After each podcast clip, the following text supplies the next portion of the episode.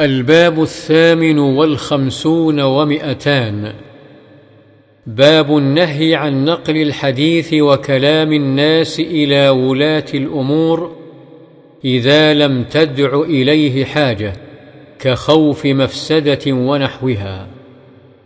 وعن ابن مسعود رضي الله عنه قال قال رسول الله صلى الله عليه وسلم لا يبلغني أحد من أصحابي عن أحد شيئا فإني أحب أن أخرج إليكم وأنا سليم الصدر. رواه أبو داود والترمذي.